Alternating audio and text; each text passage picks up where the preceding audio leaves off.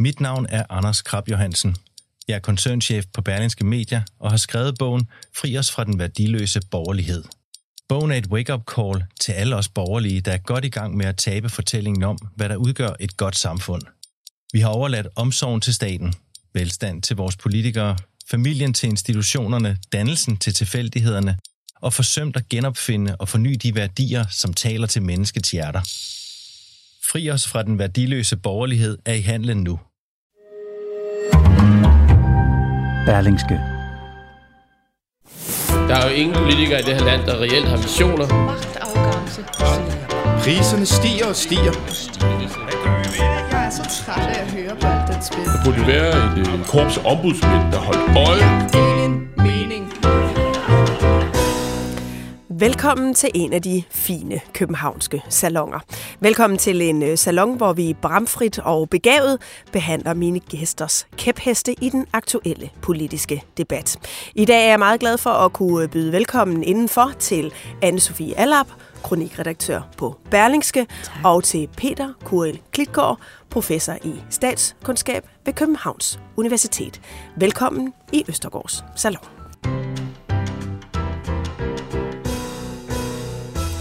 Ja, Peter, udover at være øh, professor i øh, statskundskab, så er du jo øh, også en af de otte nomineret til Berlingskes Fondsmarkpris, hvor vi allerede har haft flere nomineret med her i studiet. Hvad betød den nominering for dig? Jamen, det var jeg utrolig stolt og beæret og glad for. Jeg kan huske fra, jeg var ganske ung mand i 80'erne, hvor jeg, jeg lavede en bog, og den blev faktisk anmeldt i børsen af den daværende politiske redaktør, nemlig Henning Fondsmark, ja. som øh, var rykket dertil efter, han havde været i det Berlingske Hus i mange år. Mm. Og jeg havde så op gennem 90'erne lejlighed til både at læse øh, hans to øh, bøger om politik, øh, historien om dansk utopi og øh, den suveræne dansker, og de gjorde et ganske stort indtryk på mig, og jeg havde også lejlighed til at møde ham nogle gange, og jeg vil sige, han var en, øh, på nogle punkter en ret reserveret mand, øh, men samtidig en, som det var meget øh, let at blive klogere af at tale med. I øh, indstillingen der står der, at Peter Kuel Klitgaard er nomineret for en umiskendelig elegance øh, oh. i sine argumenter, øhm, og han er noget så sjældent som en borgerlig professor, der tør bruge videnskaben i debatten. Øh, på den baggrund, øh, Peter Kuel Klitgaard, hvordan går det med den borgerlige idédebat? Jamen, jeg synes, øh, der er både godt nyt og skidt nyt, øh, lidt afhængig af, hvor man kigger hen. Altså, hvis man kigger uden for uh, Christiansborg, og Slottholmen, så synes jeg faktisk, at der sker ganske mange spændende ting. Der er mange øh, interessante stemmer, både øh, på min alder eller yngre, øh, som, som folder sig ud i debatten og deltager aktivt, øh, og øh, med mange forskellige perspektiver, øh, og det synes jeg også er meget sundt. Men du har også øh, ja. skrevet, har jeg set, jeg har set dig citeret for at sige, at øh, idédebatten i partierne ja. er reelt lige så livlig som Death Valley. Ja. Hvordan kommer man ud af den ørken? Ja, men det, det må man jo så først og fremmest lade politikerne finde den vej, øh, vejen ud af. Altså det, jeg mener jo, det er, at hvis man kigger på for eksempel særligt Venstre og konservative øh, i dag, og så sammenligner med, hvordan det var i 80'erne, særligt hos Venstre måske, øh, så er der jo ingen idédebat overhovedet. Altså man er så øh, mærket af mange års regeringsdeltagelse og Claus Hjort-doktriner og øh, hvad ved jeg, mm. at man har ligesom internaliseret, at øh, det gælder om ikke at tænke noget som helst andet end det, som partilinjen skal være mm. i dag. Og måske som med velfærdssamfundet som sådan en grundlæggende præmis. Også det, men, men, men sådan set på alle mulige punkter, vil jeg sige. Mm. I dag skal vi, øh, vi kommer tilbage til det emne til sidst i øh, udsendelsen. Øh, vi skal også tale om et ret alvorligt emne i dag, nemlig øh, tvangsfjernelser af børn. I mener begge, at der er sket et skred i retssikkerheden for helt almindelige mennesker mange steder i vores øh, samfund, og en af de aktuelle debatter handler om de danskere, der får fjernet deres børn fra hjemmet.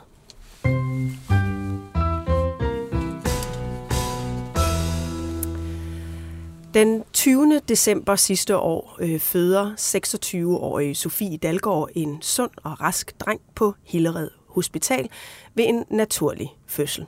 Hospitalet beskriver fødslen som ukompliceret og moren som omsorgsfuld. Men hvis det har stået til Frederikssund Kommune, så skulle Sofie Dalgaard ikke har haft en naturlig fødsel og en rolig første tid med sin søn. Kort før jul skrev kommunen nemlig sådan her til Hillerød Hospital set i lyset af, at Sofie måske føder på søndag lige op til jul, vil vi af hensyn til Sofie og julen forespørge, om det kunne være en mulighed for hende at sættes i gang snarest. Dette ville være mest skånsomt for Sofie, da vi vil gå i børne- og ungeudvalget lige op til jul og anbringe baby, samt at vi har lukket mellem jul og nytår, så hun ikke kan få fat i nogen af os. Ja, det kommunen ville var altså at sætte fødslen i gang, så de kunne tvangsfjerne barnet lige efter fødslen og få sagen afsluttet, inden de gik på juleferie. En øh, fremgangsmåde, som flere eksperter vurderer som ulovlig, og øh, hospitalet afviste også henvendelsen øh, og lærer Sofie Dalgaard føde naturligt et par dage senere. Sofie Dalgaard lod som helt ung sine to første børn blive fjernet frivilligt efter at have oplevet traumatisk overfald, og øh, derfor opererer kommunen ud fra den automatik, at hendes tredje barn også skal tvangsfjernes. Radio øh, 24-7's program Rapporterne har talt med Sofie Dalgaard, som siger sådan her om oplevelsen. Ja, fordi jeg følte jo lige pludselig et eller andet sted, at han, han var jo ikke mit barn. Han var jo systemets barn. Fordi de kunne jo åbenbart i hvert fald have en mening om, hvornår skulle jeg føde. Jamen, hvad havde de så ellers en mening om? Ja, han var øh, systemets barn, siger moren her til øh, Radio 24 Anne-Sophie Allap, øh, Sofie her er jo øh, kun et enkelt eksempel på en tendens, som du i weekenden skrev en klumme eller en kommentar om i mm. Berlingske under overskriften Dit forældreskab kan annulleres med et pennestrøg. Det er velfærdsstatens tyranni. Hvad ja. er det for en øh, tendens, du ser? Tendensen er, synes jeg, er enormt stærk. Øh, alene, fordi det er så mange øh, mennesker, øh, vi taler om. Øh, helt konkret så er der mellem 130.000 og 140.000 såkaldte underretninger om året til kommunerne. Det vil sige, det er en person, som underretter et forældrepar eller, øh, eller et barn til kommunen, øh, og den her familie vil øh, efterfølgende blive undersøgt af kommunen. Øhm, og det er 130-40.000, som fordeler sig på ca. 80.000 børn. Og hvis man tager forældrene med og søskende osv., mm. så er det jo flere hundrede tusind mennesker øh, i et ret lille land øh, som Danmark, som hver år ligesom er genstand for en eller anden grad af undersøgelse, proces øh, i, i de danske kommuner. Det er jo kommet ind med den såkaldte skærpede øh, underretningspligt, som blev vedtaget i 18. Og, øh, og det her, det er jo, det, det ligger ligesom, det rider på ryggen af en politisk øh, intention, som er meget bred i Folketinget, om ligesom at skærpe overvågningen, skærpe kontrollen med landets forældre. Mm. Jeg, jeg, jeg, jeg synes altid, der er meget, meget stor grund til at være meget opmærksom, når øh, man kan sige, øh, staten, den politiske magt interesserer sig frygtelig meget for børnene. Altså, og specielt når magten ligesom gerne vil, vil skille barnets trivsel fra øh, den naturlige sammenhæng med forældrene. Mm. Øhm, der ligger altid en, en, en, i hvert fald en slags dysfunktion eller en implicit trussel, som er tyrannisk øh, per definition. Og det er derfor, du kalder det velfærdsstatens ja. tyranni. Øhm, du skriver også, at middelklassen er blevet hævet ind i en virkelighed, der før var forbeholdt de mest ressourcesvage og kriseramte borgere. Ja. Det er en bræt opvågning og et epokeskift øh, ja. i forholdet mellem stat og borger. Hvad bygger du det på? Fordi at det her antal, øh, som jeg nævner, 130-140.000, det er jo altså det er jo på himmelflugt. Nu hævder man, at det er stabiliseret, men altså det er langt flere, end det var før.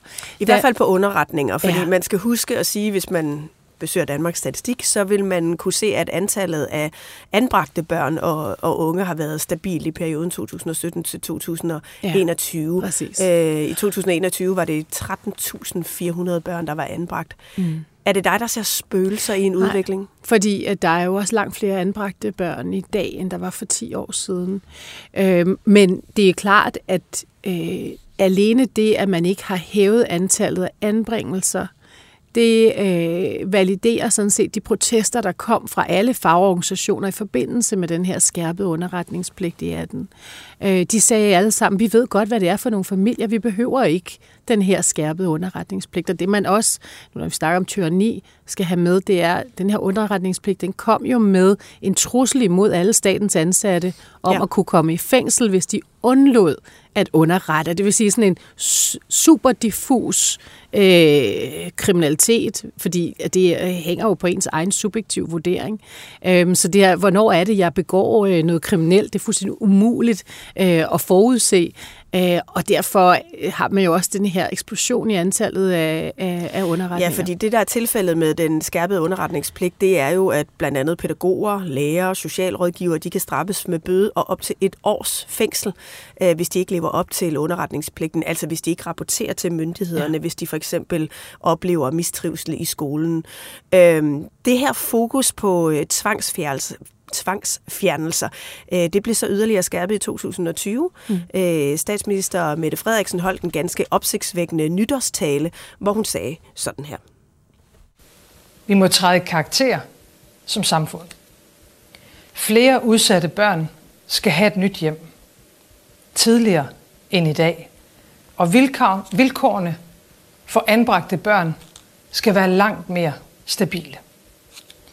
Det vigtigste ja det afgørende for et lille barn, det er at vokse op med tryghed, kærlighed og stabilitet.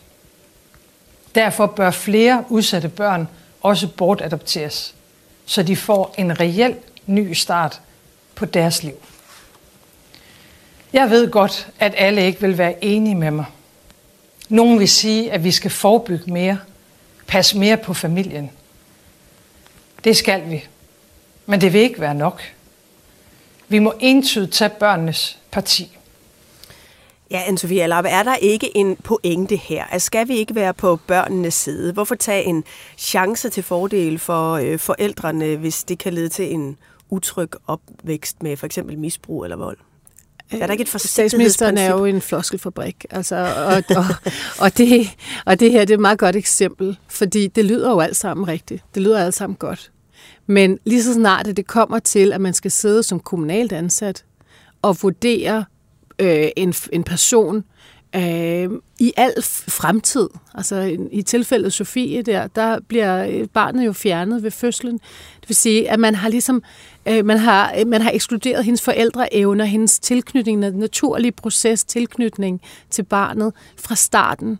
Og den vurdering, den skal bare være simpelthen så præcis. Og der har vi et overflødighedshorn desværre af fejl, løgne, altså øh, uhyrlige administrative processer i kommunerne, som klart indikerer, at det kan kommunerne simpelthen ikke.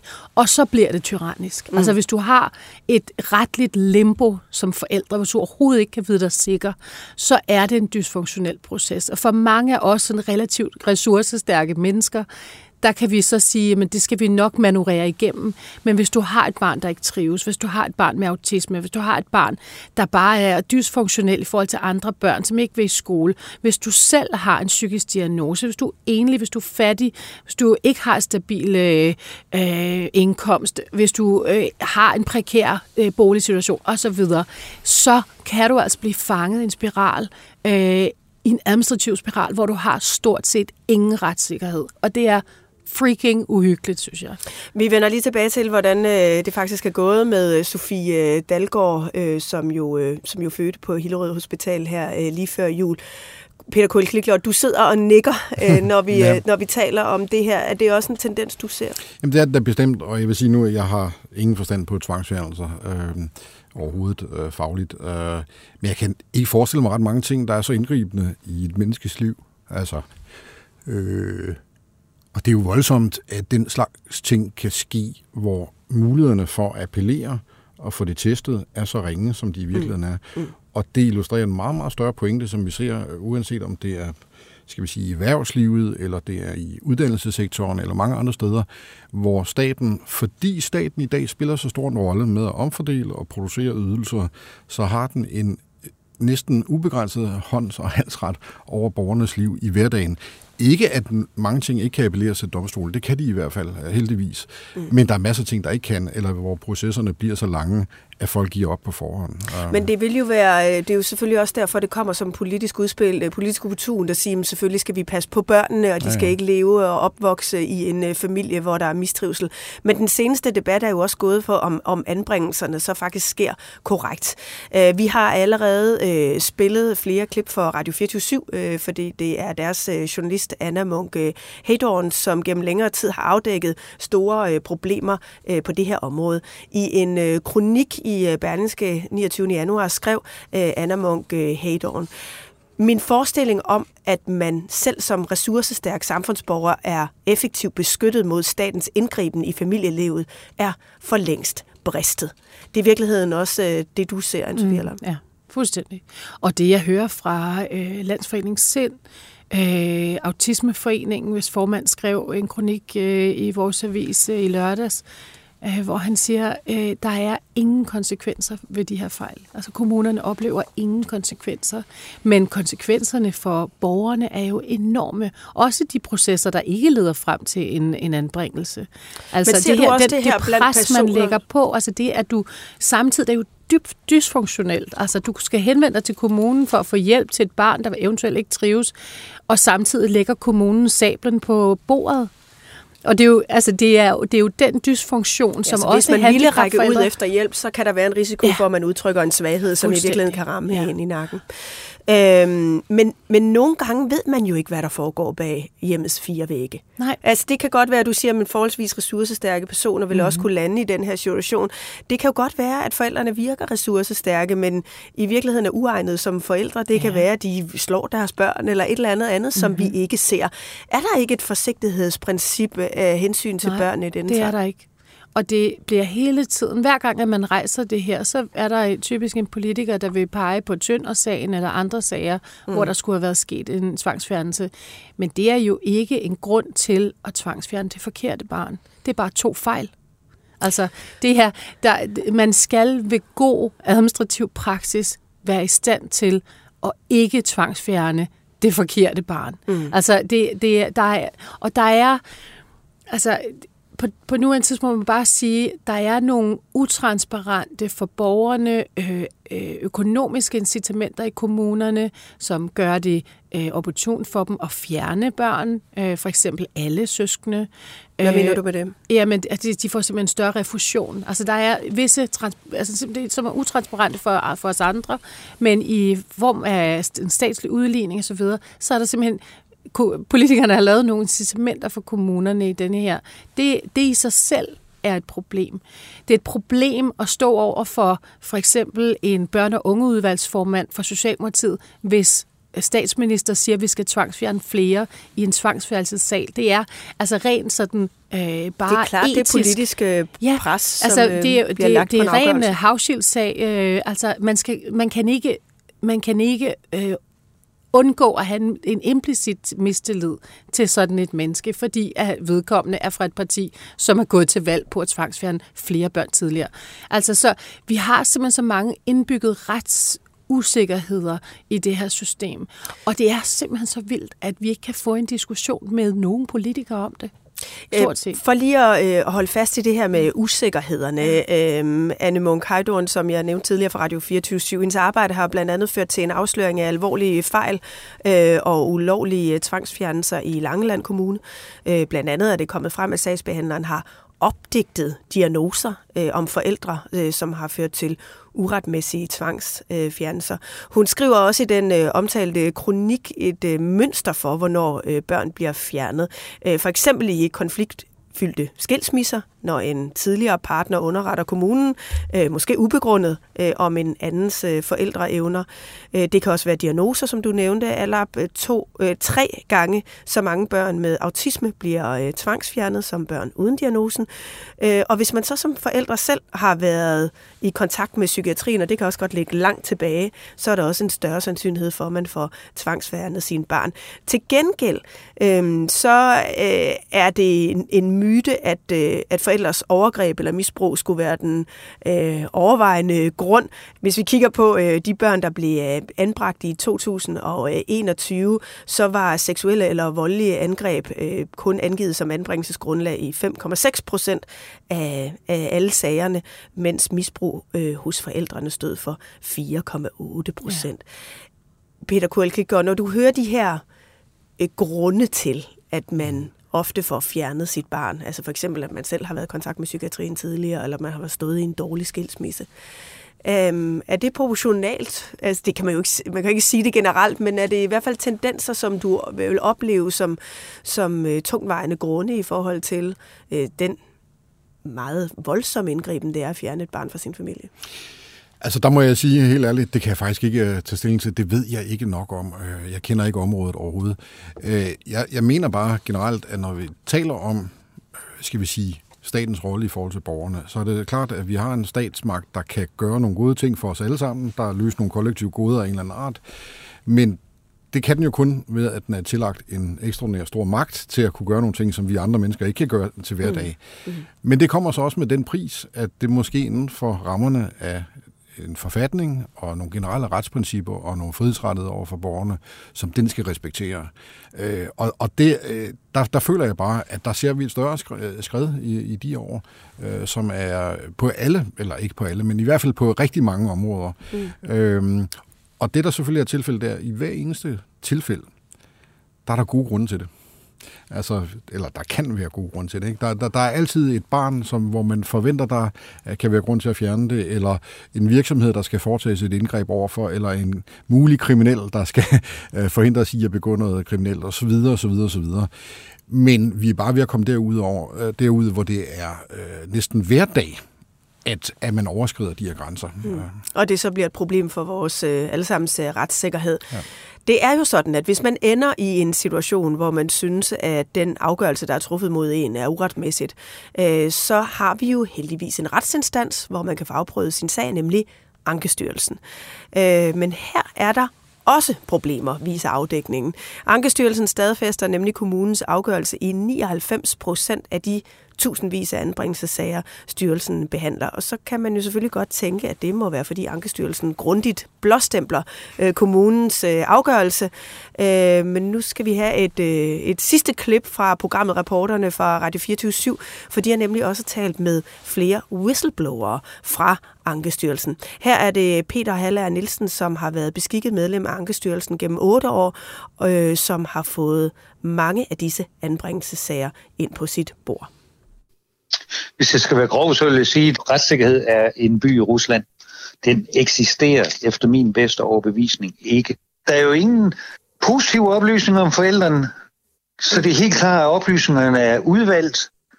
Men også igen, hvis der ikke har været sat relevant hjælp ind, ja. og, og det er det, der er mit virkelige problem ved, ved, ved den der angestyrelse, det er, at, at jeg synes ikke, der er nogen reel retssikkerhed. Hvis man behandlede en kriminel på samme måde, med at dommeren han kan få lov at læse politiets udtalelser, og så kan han lige få 20 minutter til at fortælle, hvad der er sket siden de fangede ham. Og så træffer han en afgørelse. Det vil vi jo aldrig finde os i i, i et retssamfund. Vi aner ikke, om vi fjerner de rigtige børn. Så jeg fatter ikke, at man kan tale om, at der skal fjernes flere, for vi aner ikke, om de er rigtige, vi fjerner. Peter Kuhlklikler, hvad tænker du, når et medlem af Ankestyrelsen, som, som skulle være borgernes øh, instans for retssikkerhed, siger sådan her? Ja, det er jo dybt skræmmende, synes jeg. Øh, og, men det er virkelig ikke fundamentalt forskelligt fra, hvad man ser på en række andre områder i samfundet. Øh, det her er bare et, som vi heldigvis har fået en uh, akut opmærksomhed omkring. Men det er jo, altså, vi burde gennemgå, skal vi sige, hele systemet i og for sig, og se, om vi kunne få bygget nogle flere sikkerhedsmekanismer ind over for mm. borgerne til at være, skal vi sige, den alarm, der går af, når der er grund til at formode, at der måske bliver overskrevet grænser. Eller? Jeg har på et tidspunkt skrevet en kommentar i den her vis, der hedder, systemet vinder altid. Fordi at øh, alle advokater, jeg er jo selv øh, jurist af baggrund, øh, ved, at øh, når man har staten som modstander i en retssal, og så du har du altså et ben og en arm bundet på ryggen fra, øh, på forhånd, og problemet er med Ankestyrelsen, altså ud over de der Lukashenko-genvalgsprocenter og stadfæstelsesprocenter, så er det, at du kan heller ikke tage din sag og så gå hen til byretten fordi i byretten, der vil de gøre det, at de vil sige, hvad har kommunen sagt? Og kommunen er på en eller anden måde fredhellig, ligesom kongen var i gamle dage.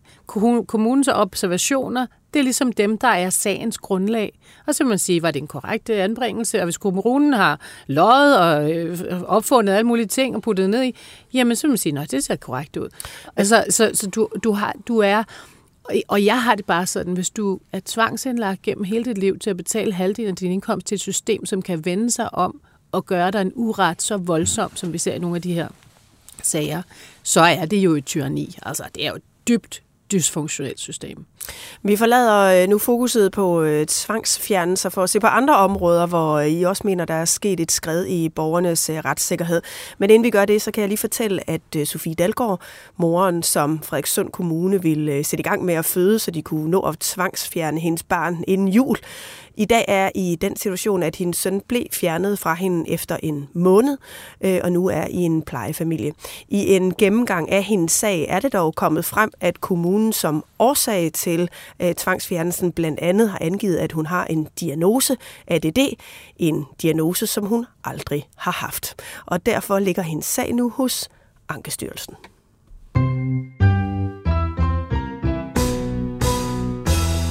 Peter Kuel øh, Klitgaard, vi skal videre til din kæphest, som jo er en øh, direkte forlængelse af den snak, vi nu har haft her.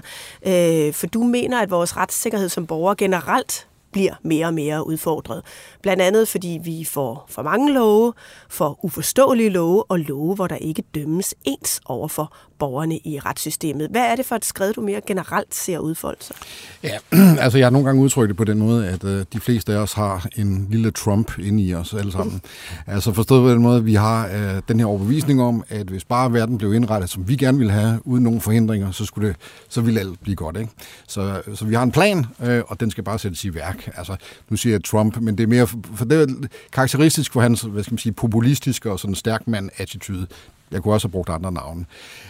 Problemet med det, det er selvfølgelig, at mens det virker meget godt for mange af os hjemme i familien, altså jeg bestemmer, hvem der skal tage opvasken, eller hvem der skal slå græsset, eller hvad det nu kan være, så er samfundet for komplekst øh, til at kunne overlade til den slags hvad skal man sige, autoritære tankegang. Øh, og samtidig så har vi også øh, en 150-170-årig lang tradition for bevidst at sætte nogle rammer for, hvad staten skal gøre. Øhm, ja. øh, og, og, og det er dem, der bliver flyttet i de år. Og det er der en masse årsager til.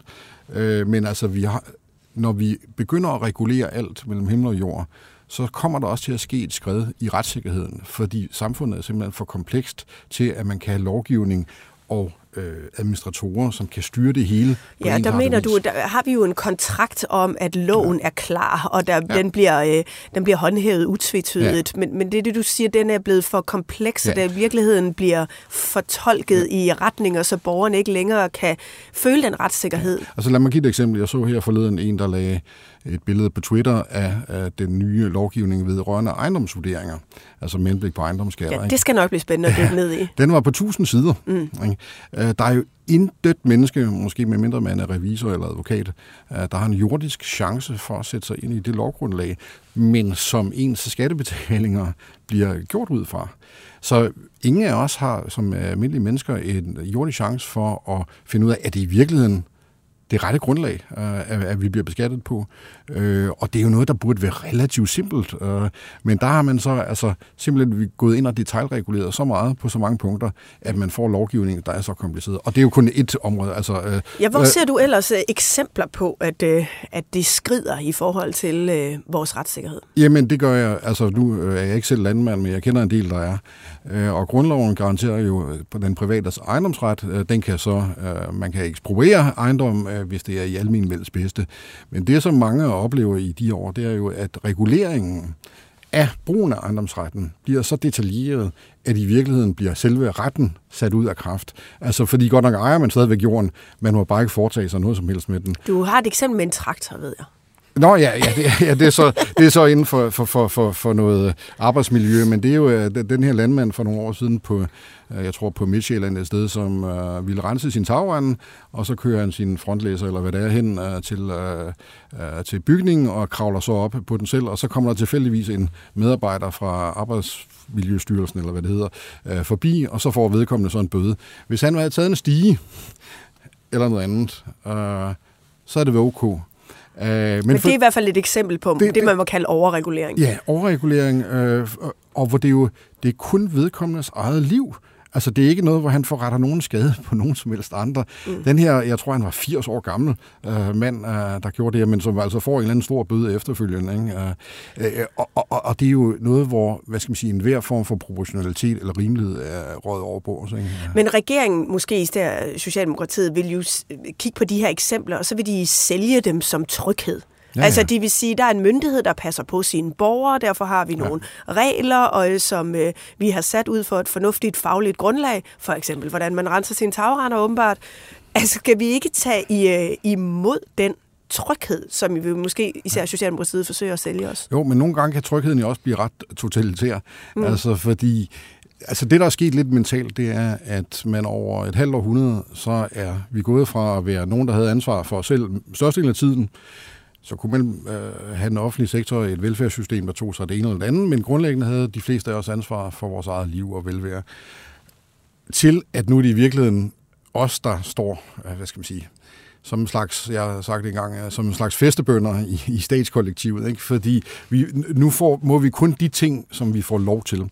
Vores krop tilhører i virkeligheden staten, fordi hvis vi gør noget, der er usundt mod os selv, så kommer det til at lægge samfundet til last, og det er så en, en blankojekt til, at staten skal gå ind og regulere øh, på det her område, eller, eller på alle mulige områder. Ikke? Så, så derfor får vi en, en øh, altså for nu at bare tage det seneste eksempel, man kan diskutere det om, om organdonorsystem øh, på den ene eller anden måde, øh, og der er mange meninger om det, men det er jo i virkeligheden voldsomt, at man siger, at det i virke, kroppens organer er i virkeligheden statens, medmindre man har bestemt sig anderledes. Det burde jo være det modsatte, øh, der var tilfældet. Øh, øh, ja. Men vi er jo et, altså, vi er jo et samfund, som øh, baserer sig rigtig meget på tillid til myndighederne. Ja. Altså, vi er jo et af de mest tillidsbaserende samfund, og, og derfor øh, har vi faktisk også ret meget tillid til, at myndighederne forvalter den magt, de har fået fornuftigt.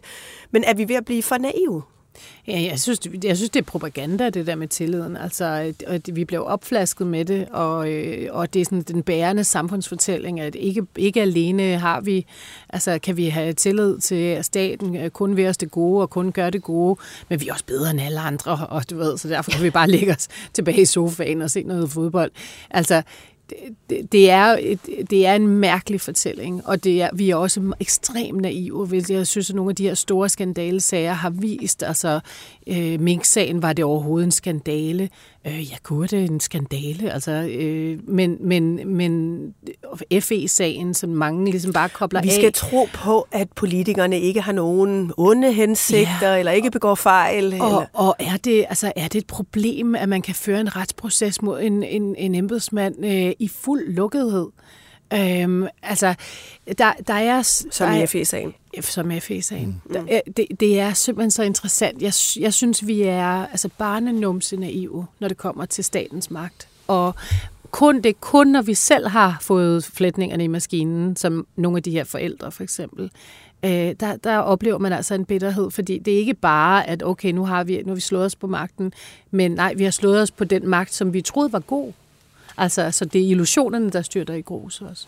Men altså, det er jo den store generelle tillid, vi har som danskere, som man også har i andre nordiske lande, som muliggør, at vi øh, kan, kan få staten til at fungere så relativt smidigt, som den også gør, og øh, effektivt osv. Men det er jo også en skrøbelig faktor, fordi altså, det øjeblik, at man føler, at ens retssikkerhed bliver undergravet, så mister man jo så også noget tillid.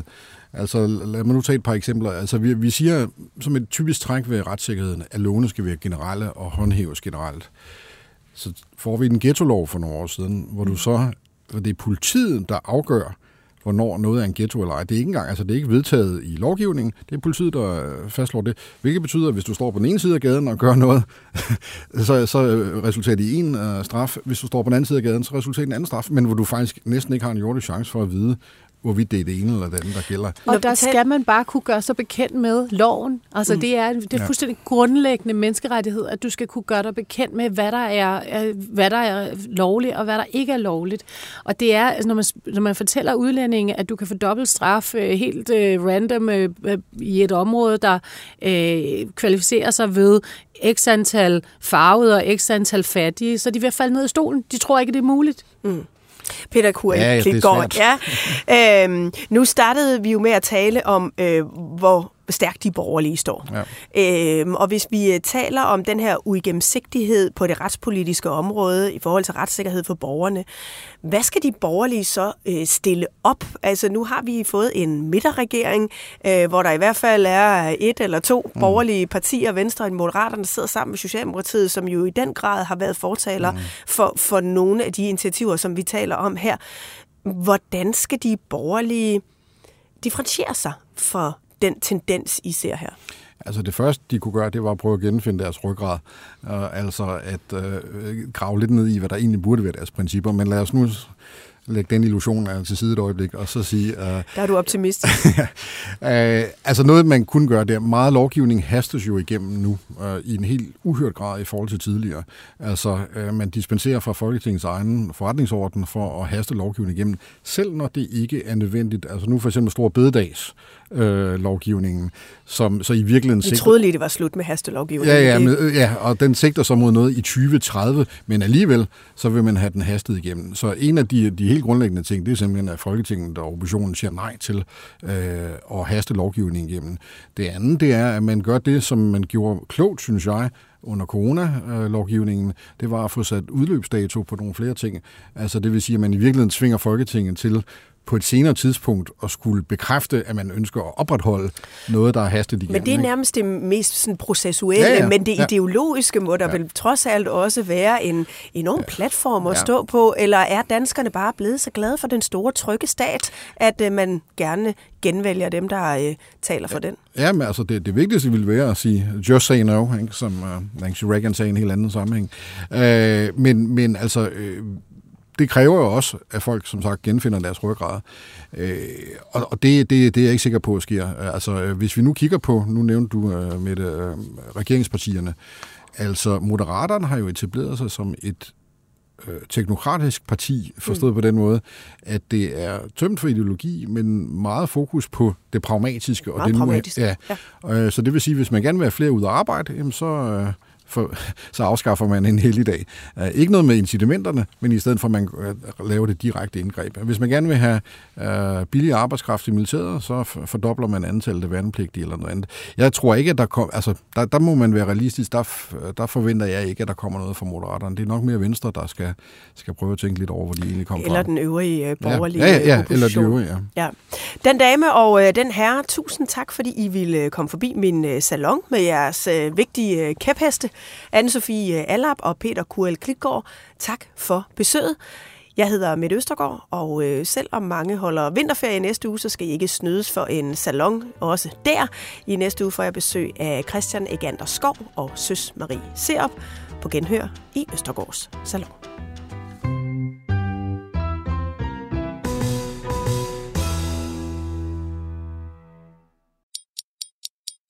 Mit navn er Anders Krab Johansen. Jeg er koncernchef på Berlingske Media og har skrevet bogen Fri os fra den værdiløse borgerlighed. Bogen er et wake-up call til alle os borgerlige, der er godt i gang med at tabe fortællingen om, hvad der udgør et godt samfund. Vi har overladt omsorgen til staten, velstand til vores politikere, familien til institutionerne, dannelsen til tilfældighederne og forsømt at genopfinde og forny de værdier, som taler til menneskets hjerter. Fri os fra den værdiløse borgerlighed er i handlen nu –